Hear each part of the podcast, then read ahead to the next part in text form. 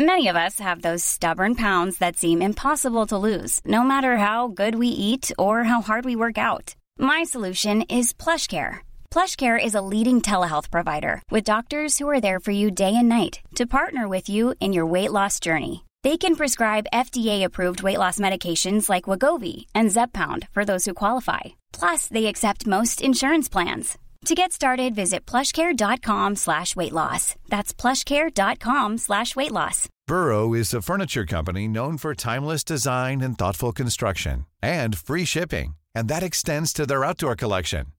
Their outdoor furniture is built to withstand the elements, featuring rust-proof stainless steel hardware, weather-ready teak, and quick-dry foam cushions.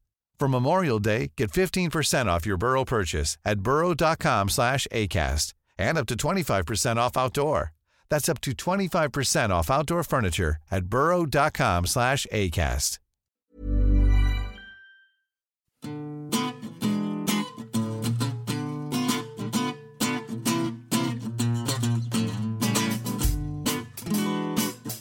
Hi, I'm Anoosh, And I'm Stephen. and this week we're talking about The Spring Statement, Russia. and whether or not Vince Cable was right to say Brexit was the product of white nostalgia.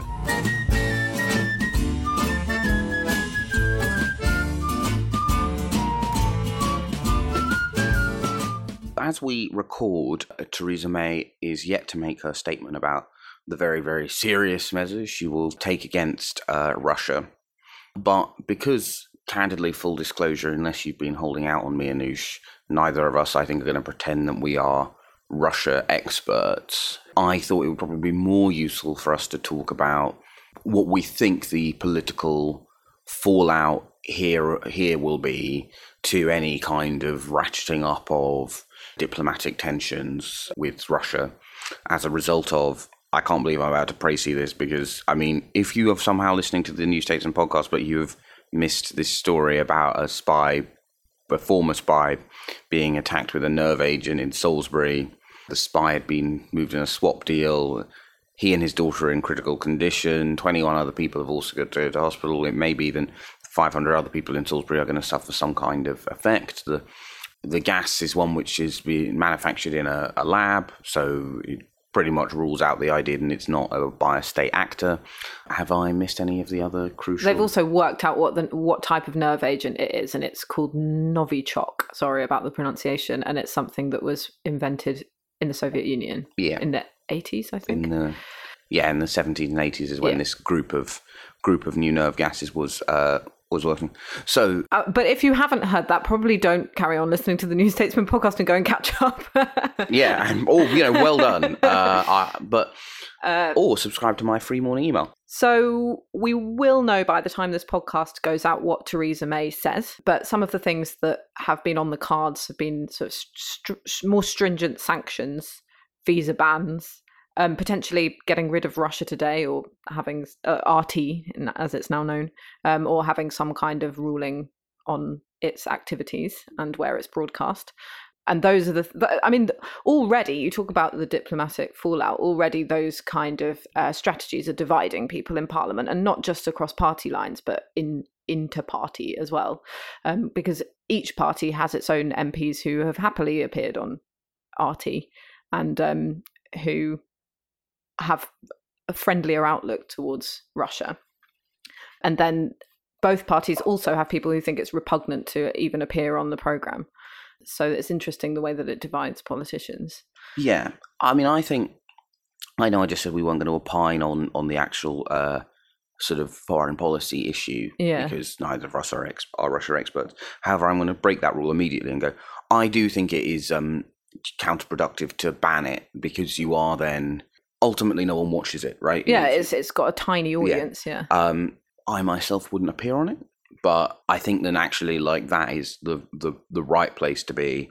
Whereas banning it will invite and allow reciprocal action against British journalists working in in Russia. Yeah. So it doesn't seem like a very smart move to me if that is one of the things which ends up being considered. I mean, I think in terms of kind of the, the politics of it, obviously, uh, once again, we are having a round of Seamus Milne's various comment pieces being re-aired, Jeremy Corbyn's uh, opinions about Georgia and, and the role of NATO being brought to light. What do you think the political effect of that will likely be?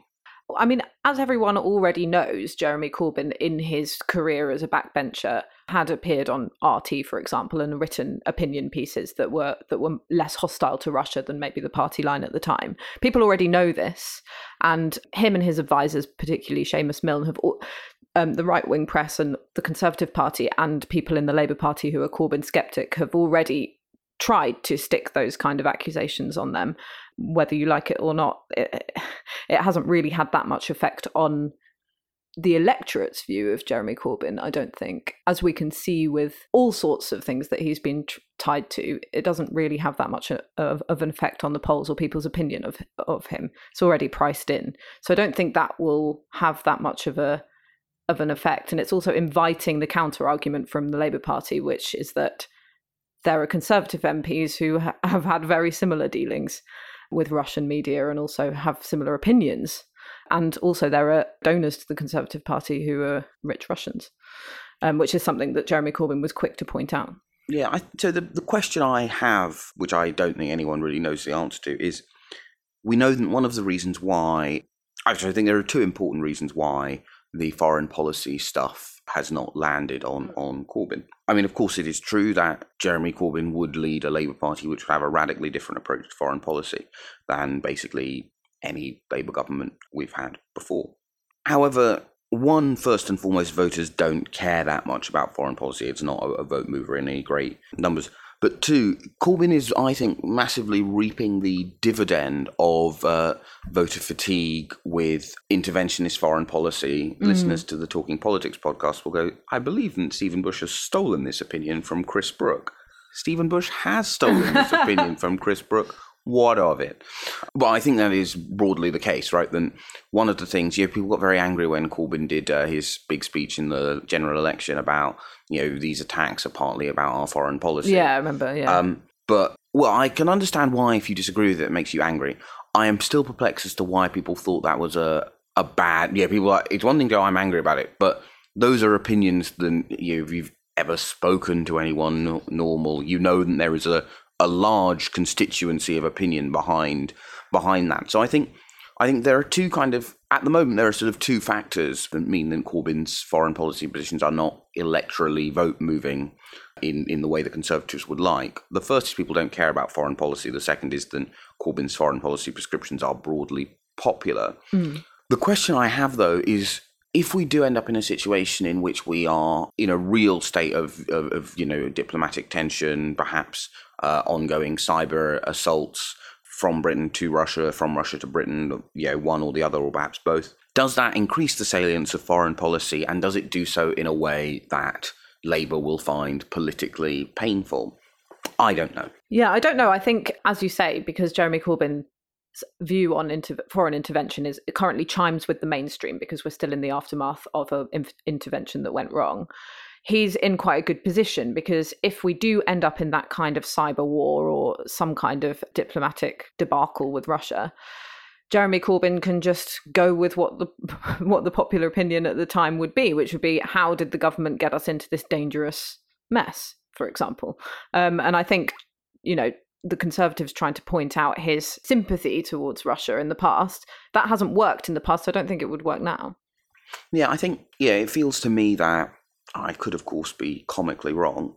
But the problems and the concern, then I think if there is, if, if this does become a politically game changing moment, I feel it is much more likely to be a disastrous moment for the government than the opposition. One, because this attack didn't come out of a clear blue sky. There has yeah. been a, a, there have been a series of events which have led the Russian government to regard the United Kingdom as a fairly soft touch on them being able to do things like this. And of course, the variety of decisions, some within the control of the government, some not, have left the United Kingdom incredibly diplomatically isolated. Right. The thing I find, there are many things I find bizarre uh, among the post Cameron right, but I find it bizarre that there is a large group of people who can simultaneously hold in their mind that, that we must do absolutely everything to stop and prevent Vladimir Putin, but then Brexit, a lot which the Kremlin believes and is not, you know, hiding, is a great foreign Yeah. policy boon to them is somehow the best thing since sliced bread. It's just like, well, guys, you kind of have to pick one. Yeah. Um, No, exactly. There are a lot of contradictions, particularly in you know even when people say you know we've got to be as as tough as possible on Putin.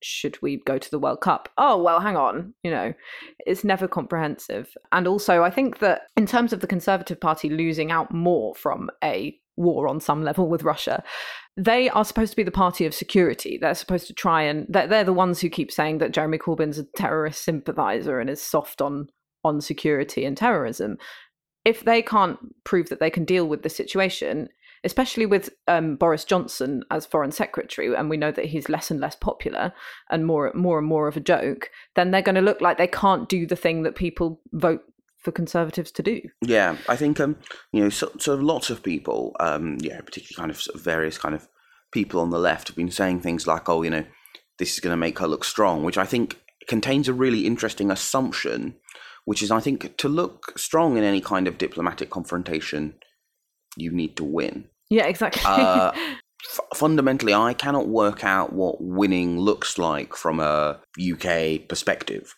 The UK is a diplomatically isolated because of what's gone on in the White House, and also because of our decision to leave the EU.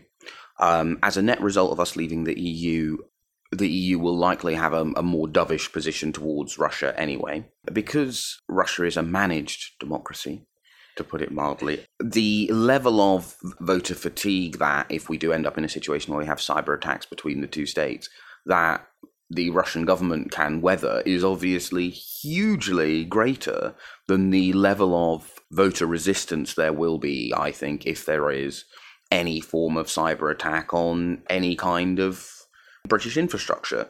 And also, as we saw in the election with police cuts, the fact that we are eight years into fiscal retrenchment, you know, the you know our defense capability has been downgraded. We have a foreign policy which has led to us being diplomatic. The government, I think, is quite badly exposed in terms of a negative scenario. Like, really badly. Yeah. I mean, it's got its own defense ministers threatening to resign and if they further cut the defense budget. Um, it's in a really bad position, and Theresa May's already shown that she's weak on this already. Um, what's already becoming a diplomatic disaster because she gave the Russian government an ultimatum and they just ignored it. What's the point of giving an ultimatum when you know they're going to ignore it? yeah, I mean it. Well, I think, and I don't want to kind of uh, overly sort of run into the the topic of the second half, which will of course be the spring statement. But there is this slightly weird thing that the the modern day Conservative Party just does have too many ideas that cannot be reconciled with one another. Partly, I think, because of the leadership transition, but also, well, it feels weirdly since 2017 they've done what defeated parties tend to do, uh, which is to retreat into a closed and reassuring um, media and, and sort of commentator bubble, Yeah. where they tell tell themselves that you know they lost votes because you know thousands of young voters believed Corbyn was going to write off tuition fee debt, which they just did not Yeah. You know, certainly some shadow ministers did say that, but no, no, it just no one, no, no one thought that that was what going to happen, right? It just was not a vote moving policy. But of course, they they did not. Well, they didn't win. They didn't lose. They they drew and they held on to Downing Street. So they're kind of doing the um the weird opposition behaviour while still being in office. Yeah, licking. They're, they're doing the thing, licking their wounds after losing an election by telling themselves the things they want to hear and not learning any lessons from it, which obviously Labour did. yeah. yeah the they're thing is- doing that now, except they're in government. Yeah, it's kind of like they're basically doing the 2010 to 2015 Parliament. Yeah, but, but exactly, yeah. weirdly, they're in office. Yeah. So it'll be fascinating to see how that sort of works for them more broadly. But it does feel like a large chunk of the way people are talking about the politics of the Russia stuff is to forget that A, conservative policy decisions have made things worse. B, Jeremy Corbyn's isolationist, you know, let's have a dialogue, let's not get too hasty, broadly accords with where uh, most people are. And I don't actually think I even had a third point. I just like list of three. Um, however, on a some, you know, on a semi-related note, you talked about uh, canceling about cancelling British participation in the World Cup. So I was checking whether or not this has any effect on, you know, this whole idea of you can't give him the the propaganda victory. And so I went back There was no boost to the government after very successful 2012 Olympics. Yeah. No boost to um, the democratic government of Romano Prodi after Italy won Euro 2006. No boost to the Spanish government. No boost uh, to the. I mean, so France 98 is is a 98, 96, can't remember. Whenever it was the French government poisoned Ronaldo so Brazil would lose. I'm not even joking. Like, I, I would be willing to bet, like literally, I you know, 20 quid the most money I ever bet on anything. Uh, that the French government poisoned Ronaldo before the uh, the 1998 World Cup final. Why was he so sluggish? Um, but anyway, the point is, is that the French France is slightly more complex because uh, at the time they were in cohabitation, the left and the right in government together. Mm-hmm. So it's hard to work out how you would detect a poll boost for the government. However, neither party seems to have done any better. So I do think this idea that like there's you know a vital section of, of the public in Russia who if you know if England didn't turn up to be thoroughly indifferent and, and then go out to a relative minnow um, is just nonsense. But what do you think? Oh, well, I think that I can understand. So I think there was a lot of talk about the poisoning happening now because of the elections coming up in Russia and also the World Cup. It's it's obviously been done to have the biggest impact on geopolitics. Um, and so it would make a big statement, I think, if Britain didn't send its team to England didn't send its team to the World Cup. But I can't say that I would mind very much either way, personally. Yeah, I mean, I, I like club football, but I could I could stand not to have to. I mean, it's just you know, if I want to be disappointed by the same. Oh God. Sorry, if you've heard a large crash, listeners, the inexplicable map on our wall that you can see when we talk about the podcast on Facebook Live has just fallen off the wall and came very close to flattening Anoosh. Um, I think that's a good note to end on. Yeah. Ryan Reynolds here from Mint Mobile. With the price of just about everything going up during inflation, we thought we'd bring our prices down. So to help us, we brought in a reverse auctioneer, which is apparently a thing. Mint Mobile unlimited premium wireless. Ready to get 30, 30, bit to get 30, bit to get 20, 20, 20, bit to get 20, 20, bit to get 15, 15, 15, 15 just 15 bucks a month. So, Give it a try at mintmobile.com/switch. slash $45 up front for 3 months plus taxes and fees. Promo rate for new customers for limited time. Unlimited more than 40 gigabytes per month slows. Full terms at mintmobile.com.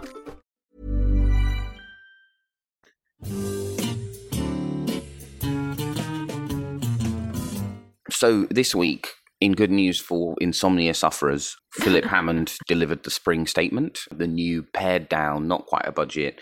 He has very sensibly, from policy perspective, scrapped the sort of full fledged second fiscal event in the year. The budget is now in the autumn, and then basically right at the end of the tax year, so where we are now, the Chancellor will now do a kind of update if there is anything that urgently needs to be changed coming into the new tax year. Now, this is obviously good from a policy perspective. United Kingdom's always been quite weird in having two big set pieces, but it does I think, at least, and maybe I'm just completely wrong and I've spent too long in Westminster, but I feel like it, it's a massive act of unilateral disarmament on the part of the government to abandon one of its major opportunities to set the narrative and to set discourse. Definitely, because all it did was invite attention to quite bad financial figures without him saying anything about how he's going to try and ameliorate that or to decide a policy direction or to say anything at all in praise of his party's policies. So it kind of made the government vulnerable without giving them any chance to go on the attack or, or to be proactive, I think. But I don't know if that's necessarily Philip Hammond's fault entirely because like you say the move to get rid of the spring budget or what what did it used to be called? So it used to be a spring budget, yeah, and, and the autumn statement. statement. Yeah, to get rid of that is obviously more sensible. And there is this muscle memory in Westminster, particularly in the lobby, where it's like, well, well, we have to cover this as if it's the budget. So a lot of what wasn't in the speech was then, you know, reported on anyway, I suppose. So again, another difficulty for the chancellor. Yeah, so I agree with that up to a point. However, it is a much harder gig, and it does put away one of the government's pistols as far as their ability to kind of go, here's us, we're big and impressive, and to yeah. draw a dividing line with the opposition. However, even rhetorically, I didn't really understand what he was trying to do. Like, this whole, you know, the economy is great, there's light at the end of the tunnel. So yeah. basically, a uh, little after lunchtime, Philip Hammond stood up and went, "The economy's great, lights at the end of the tunnel," and then later that afternoon he voted to reduce the eligibility Yeah. for free school meals for f- some universal credit claimants. I think some people place too high a premium on the idea of like political argument and setting the terms of, of debate. And you know, this hmm. idea that if you have a big speech about, you know, the importance of capitalism, people will go, Oh, right. Now you mention that capitalism is great. The fact that I haven't had a pay rise since the financial crisis and that inflation is hitting it still further seems like a good reason to re-elect the government. However, it does play a role. It clearly does affect how some people vote. I don't understand the politics of going light at the end of the tunnel, but by the way, there are still many, many, many more planned cuts coming down aforementioned tunnel. I kind of understand why he does that because I think he I think the conservatives are quite good at getting away with saying austerity won't last forever there's light at the end of the tunnel. They've been saying that line since George Osborne in 2010 basically in so many words and people still vote for them and the coverage in most of the mainstream newspapers is oh you know if the chancellor says I'm Tiggerish the headline will be chancellor says he's Tiggerish he compared himself to Tigger for listeners who did not watch the statement. So I think that the Conservatives are so used to getting away with cutting budgets, making life more difficult for people, but saying that everything's going to be okay and actually they're being financially prudent and we shouldn't give in to the siren call of the Labour Party for more spending. I understand why they think that that works because it has worked. The only problem now, as you often point out in your writing, Stephen, is that there's no more money to cut that people don't notice. So they've already hit disabled people hard, people on low incomes, people who claim benefits. And now the cuts just have to go further and further into the lives of people who have louder voices on these things. So I think that is largely true. I guess where I part ways from you is I'm I'm not sure that the rhetoric is quite the same. I feel that mm-hmm. under Osborne it was it'll hurt but it will be worth it and the it being worth it was kind of in some nebulous future time.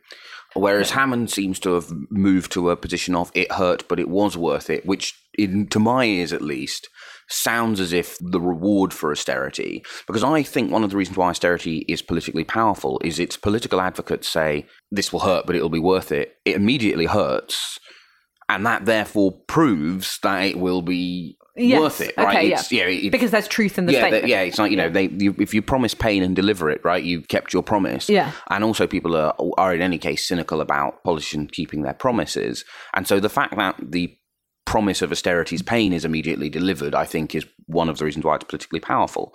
But it feels to me, and I'm yeah both interested in what you think of this, and also yeah, let us know uh, if you all also think that I'm completely writing up Cameron and Osborne too fairly. I feel that the difference is, Hammond sounds like the pain is going to stop. It does sound like he's saying like we've had our bad times and the good times are about to roll. Okay, okay, because when I listened to Hammond's speech yesterday, I thought that he sounded a bit like George Osborne used to sound, but there is a subtle difference in the in the rhetoric. Saying there's light at the end of the tunnel suggests that the benefits of this austerity agenda are going to arrive in this parliament, I suppose. Yeah. It suggests that, which George Osborne never really did say, I don't think. But I do think that it, it does sound similar to me. It does sound like, come on, you've just got to grin and bear it for a few more years, and then you'll see that we're we're really economically responsible, and you know, there's sunshine ahead. There's always this idea of light and sun.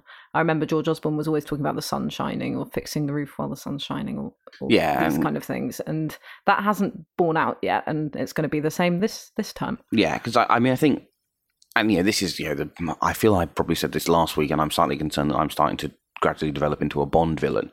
But this is where the slight annoyance of not of the well, the fact we you can't run experiments on countries, so we we have no kind of control group. But my sort of assumption is that even if the Conservatives had the right rhetoric on austerity, it would be getting harder anyway, because as you say, the easy cuts, the cuts which affect Labour voters, the cuts which affect uh, only uh, people with acute need have been done, basically. You can see it in council satisfaction figures, which were really high for the first five years because basically councils just had to keep their legal responsibilities and they cut a lot of really important but stuff which just did not touch the lives of most people. Yeah. And now, just like the public realm just looks really tatty all the time. Yeah, yeah. Um, it looks frayed at the edges. yeah, Yeah. and um, Yeah, I was at the the press awards uh, last night, um, collecting my silver medal. You don't actually get a medal. You get a, thank you. You get a, you get a letter, and which I will, like Jose Mourinho, throw into the crowd. um, but uh, as happens on every journey I take, there were there was a man in, in a tent uh, at Hyde Park Corner Station who I, I spoke to a, a little bit, and there were the same faces, and I see sort of every day sleeping around Finsbury Park Station at the other end. And the thing I really notice is actually by the end of, of the New Labour period, yes, there were still people sleeping rough. I'm not remotely saying if you know, like you commit a crime and are ostracized by your family, or you have like you know very profound mentally mental health issues, you should end up on the streets. Obviously, you shouldn't, but the homelessness towards the end of uh, the New Labour period was the most difficult homelessness to tackle. You still can tackle it, but it's not homelessness which you can simply go like, look, well, if we just put more money into here, Yeah. less homelessness would, would automatically come out. Homelessness is now back at kind of you know it's it's it's late eighties peak, and I think it I think it's a huge problem both in terms of the li- the consequences on the lives of people who are homeless, but I think it it's a huge electoral problem for the government actually because it really frightens people. I think. and it's very visible. Yeah. So you can't necessarily see cuts to women's refuges or mental health provision or disability benefits. You can't necessarily see them unless you're involved in that sector or you have someone who's affected by it. But you can, everyone who walks down a street can see homelessness. Yeah. So in terms of it being a reality and something tangible, it's probably the biggest thing that shows you that the, that that something's gone wrong in terms of government spending because who is there to pick up the pieces?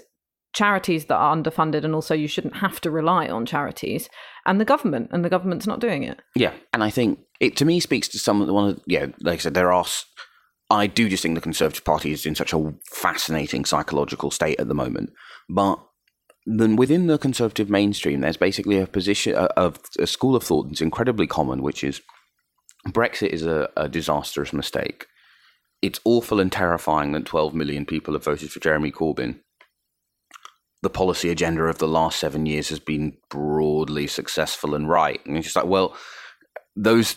How do you possibly reconcile those three things? Yeah, and, and I think they're making so many excuses, particularly the Conservatives, who I assume you and I speak to more often, who are more pro European, Yeah. maybe thought of as to the left of the party. They love to say that, oh, you know, Brexit has caused this uncertainty, and so we don't have very much money, and that that's why the party looks electorally worse, etc. But that's an excuse. Like, if you're not, you know, an example there are so many conservative MPs who talk the talk about how there's not enough public spending and then vote vote it through anyway. And I think they use sort of bashing the government on Brexit as an excuse not to actually um, challenge what the real problem is, which is their financial agenda. Yeah, and there is this kind of yeah, and obviously we have a really skewed perspective, I think, on the Conservative Party because I feel I'm not sure if you have the same, but I feel like I find it fairly easy to talk to like the the outer right Yeah. of the Tory Party because they feel that's the same as being you know intellectually broad-minded is to talk to people from the NS, and I appreciate it, of course. And then people from the left of the Conservative Party, and then the sort of Tory equivalent of the soft left. You know it exists. But it's kind of like the political equivalent of dark matter, I feel, for for for us. But yeah, as as you say, just like those people who you kind of go, but you've really got to at some point, if you think this these public spending decisions are bad, you have got to you know do something. Yeah, you've got to actually do something about it. and not use. It's almost like Brexit is. I know this is a ridiculous thing to say, but it's almost like it's a neutral issue somehow. Like if you're a Tory MP who opposes Brexit, you can sort of use that to be one of the good guys without actually doing anything about austerity or making life difficult for for the leadership. It reminds me a little bit of when Jeremy Corbyn was first elected as leader of the Labour Party, and there were lots of Labour MPs who who opposed his leadership, and they would use him and his leadership as an excuse for why their party had lost the election. Do you remember? They just were like, "This is our big problem: is Jeremy Corbyn, and he can't relate to the, mo- the Yeah. common man." And it's like, hang on, Yeah, it's just like it's like the you've guy. got this huge demographic problem. Yeah, the guy didn't inherit Yeah. like a. Yeah, the, the- it's like it, and people will still occasionally talk as if like the Labour Party was this Rolls Royce machine that was in government with this huge majority, and then on the twelfth of September 2015, like Jeremy Corbyn somehow became leader of the opposition. Yeah, And it's still one of those things which like, and just like, no, no, guys, uh, the election of Jeremy Corbyn is really at the absolute most you can say a symptom of Labour's wider problem. Yeah. And it does, yeah, you're right, it is, I think, exactly the same.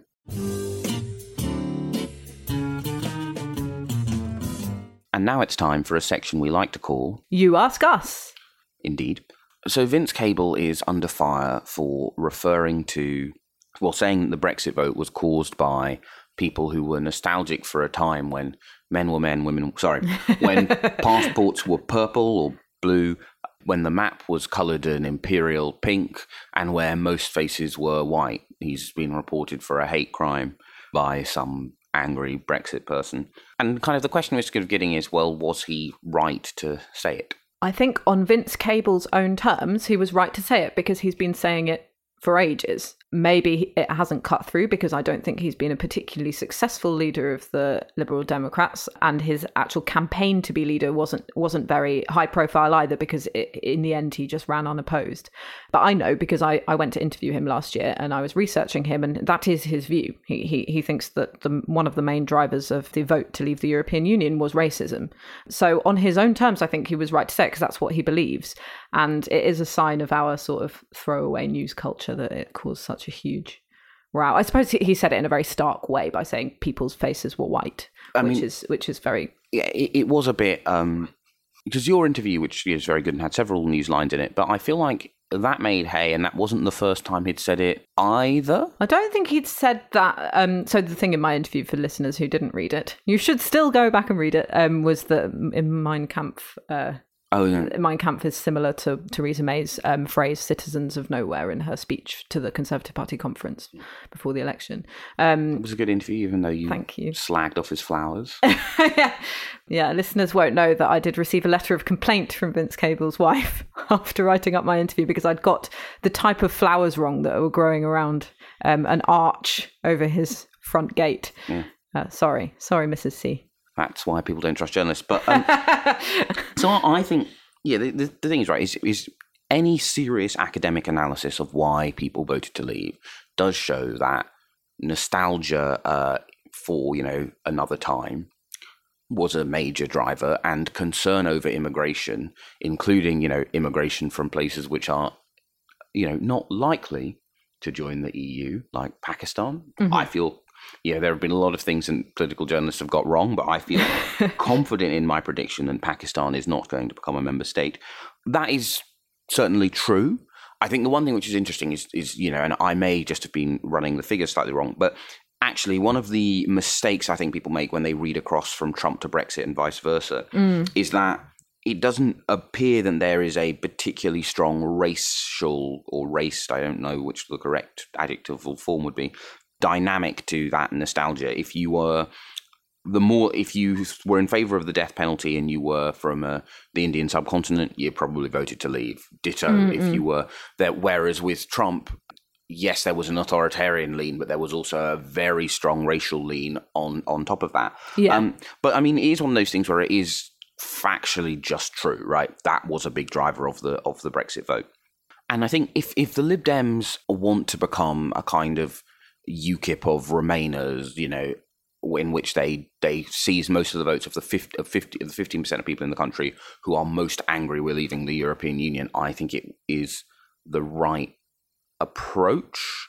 I, I think that's a really good phrase. I was going to say something similar, the, the UKIP of Remainers, because that is what he's doing, not necessarily in terms of just picking up votes, but also in rhetoric. He's basically saying the crassest thing, the, cr- the crassest analysis of the situation that he can to get that coverage and outrage and people saying that's not how you should word it, that's not nuanced. But then that that prospect is out there and people are exploring it and debating it and it becomes part of the agenda and and uh, and I for one don't really want people to forget the the sort of hate crimes that sprung up after Brexit or the fact that there was like a spike in Islamophobic um, attacks last year. You know, someone's got to, to to keep that sort of idea on the agenda and not be too sympathetic to to people's legitimate concerns.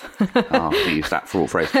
Yeah, I mean, I think the interesting question is at the moment, it feels that the difficulty the Lib Dems have is that people like you and I, uh, you know, kind of you know metropolitan elites or whatever, um, are kind of grateful to the existence of the Lib Dems mm. sort of mm. saying these things, but we are not on the whole rewarding that party with our votes. Yes. Uh, and so that is where I think the question the question of whether it was the right thing to do becomes more interesting, right? We we know that basically half of the country has forgiven the uh, Lib Dems for coalition, or is now saying they always thought it was the right idea, even though if you look at that same person talking to the same, because the wonderful thing about YouGov is because of their panel, you can see. So, so sometimes you have to think where respondents will go like, "Oh, well, actually, I always thought the coalition was a guy." It's like, no, you didn't.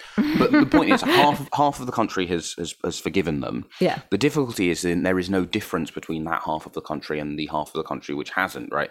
That half of the country a third of them are angry Remainers, a third of them, yeah. So they, they look exactly like the other half. It's mm. just that which means that the problem I think is one the the Lib Dems are probably fishing in a smaller pool in terms of angry Remainers than they would necessarily want to be.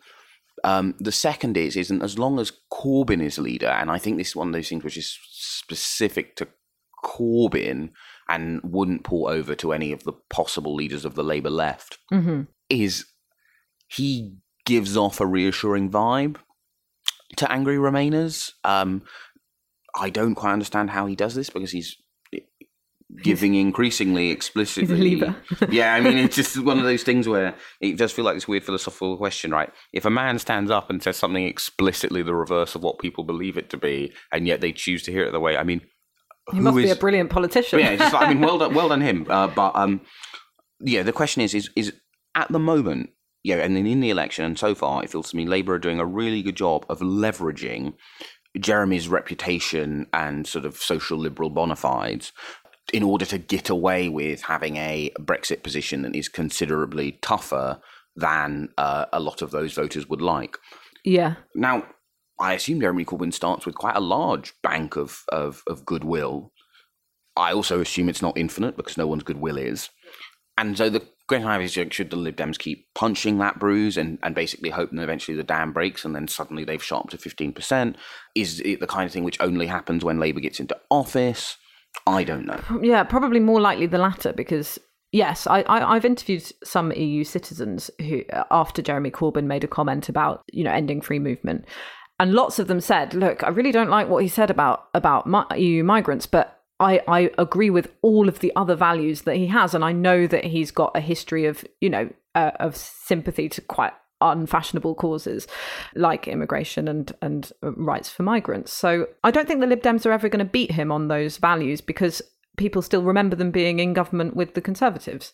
I know that there are voters who have forgiven them, but if the Lib Dems are going to try and copy or try and be like the, the good guys in terms of those kind of values and try and steal a march on Jeremy Corbyn. They're never going to. So I don't see it happening until Labour are in government and maybe Jeremy Corbyn's goodwill somehow runs out.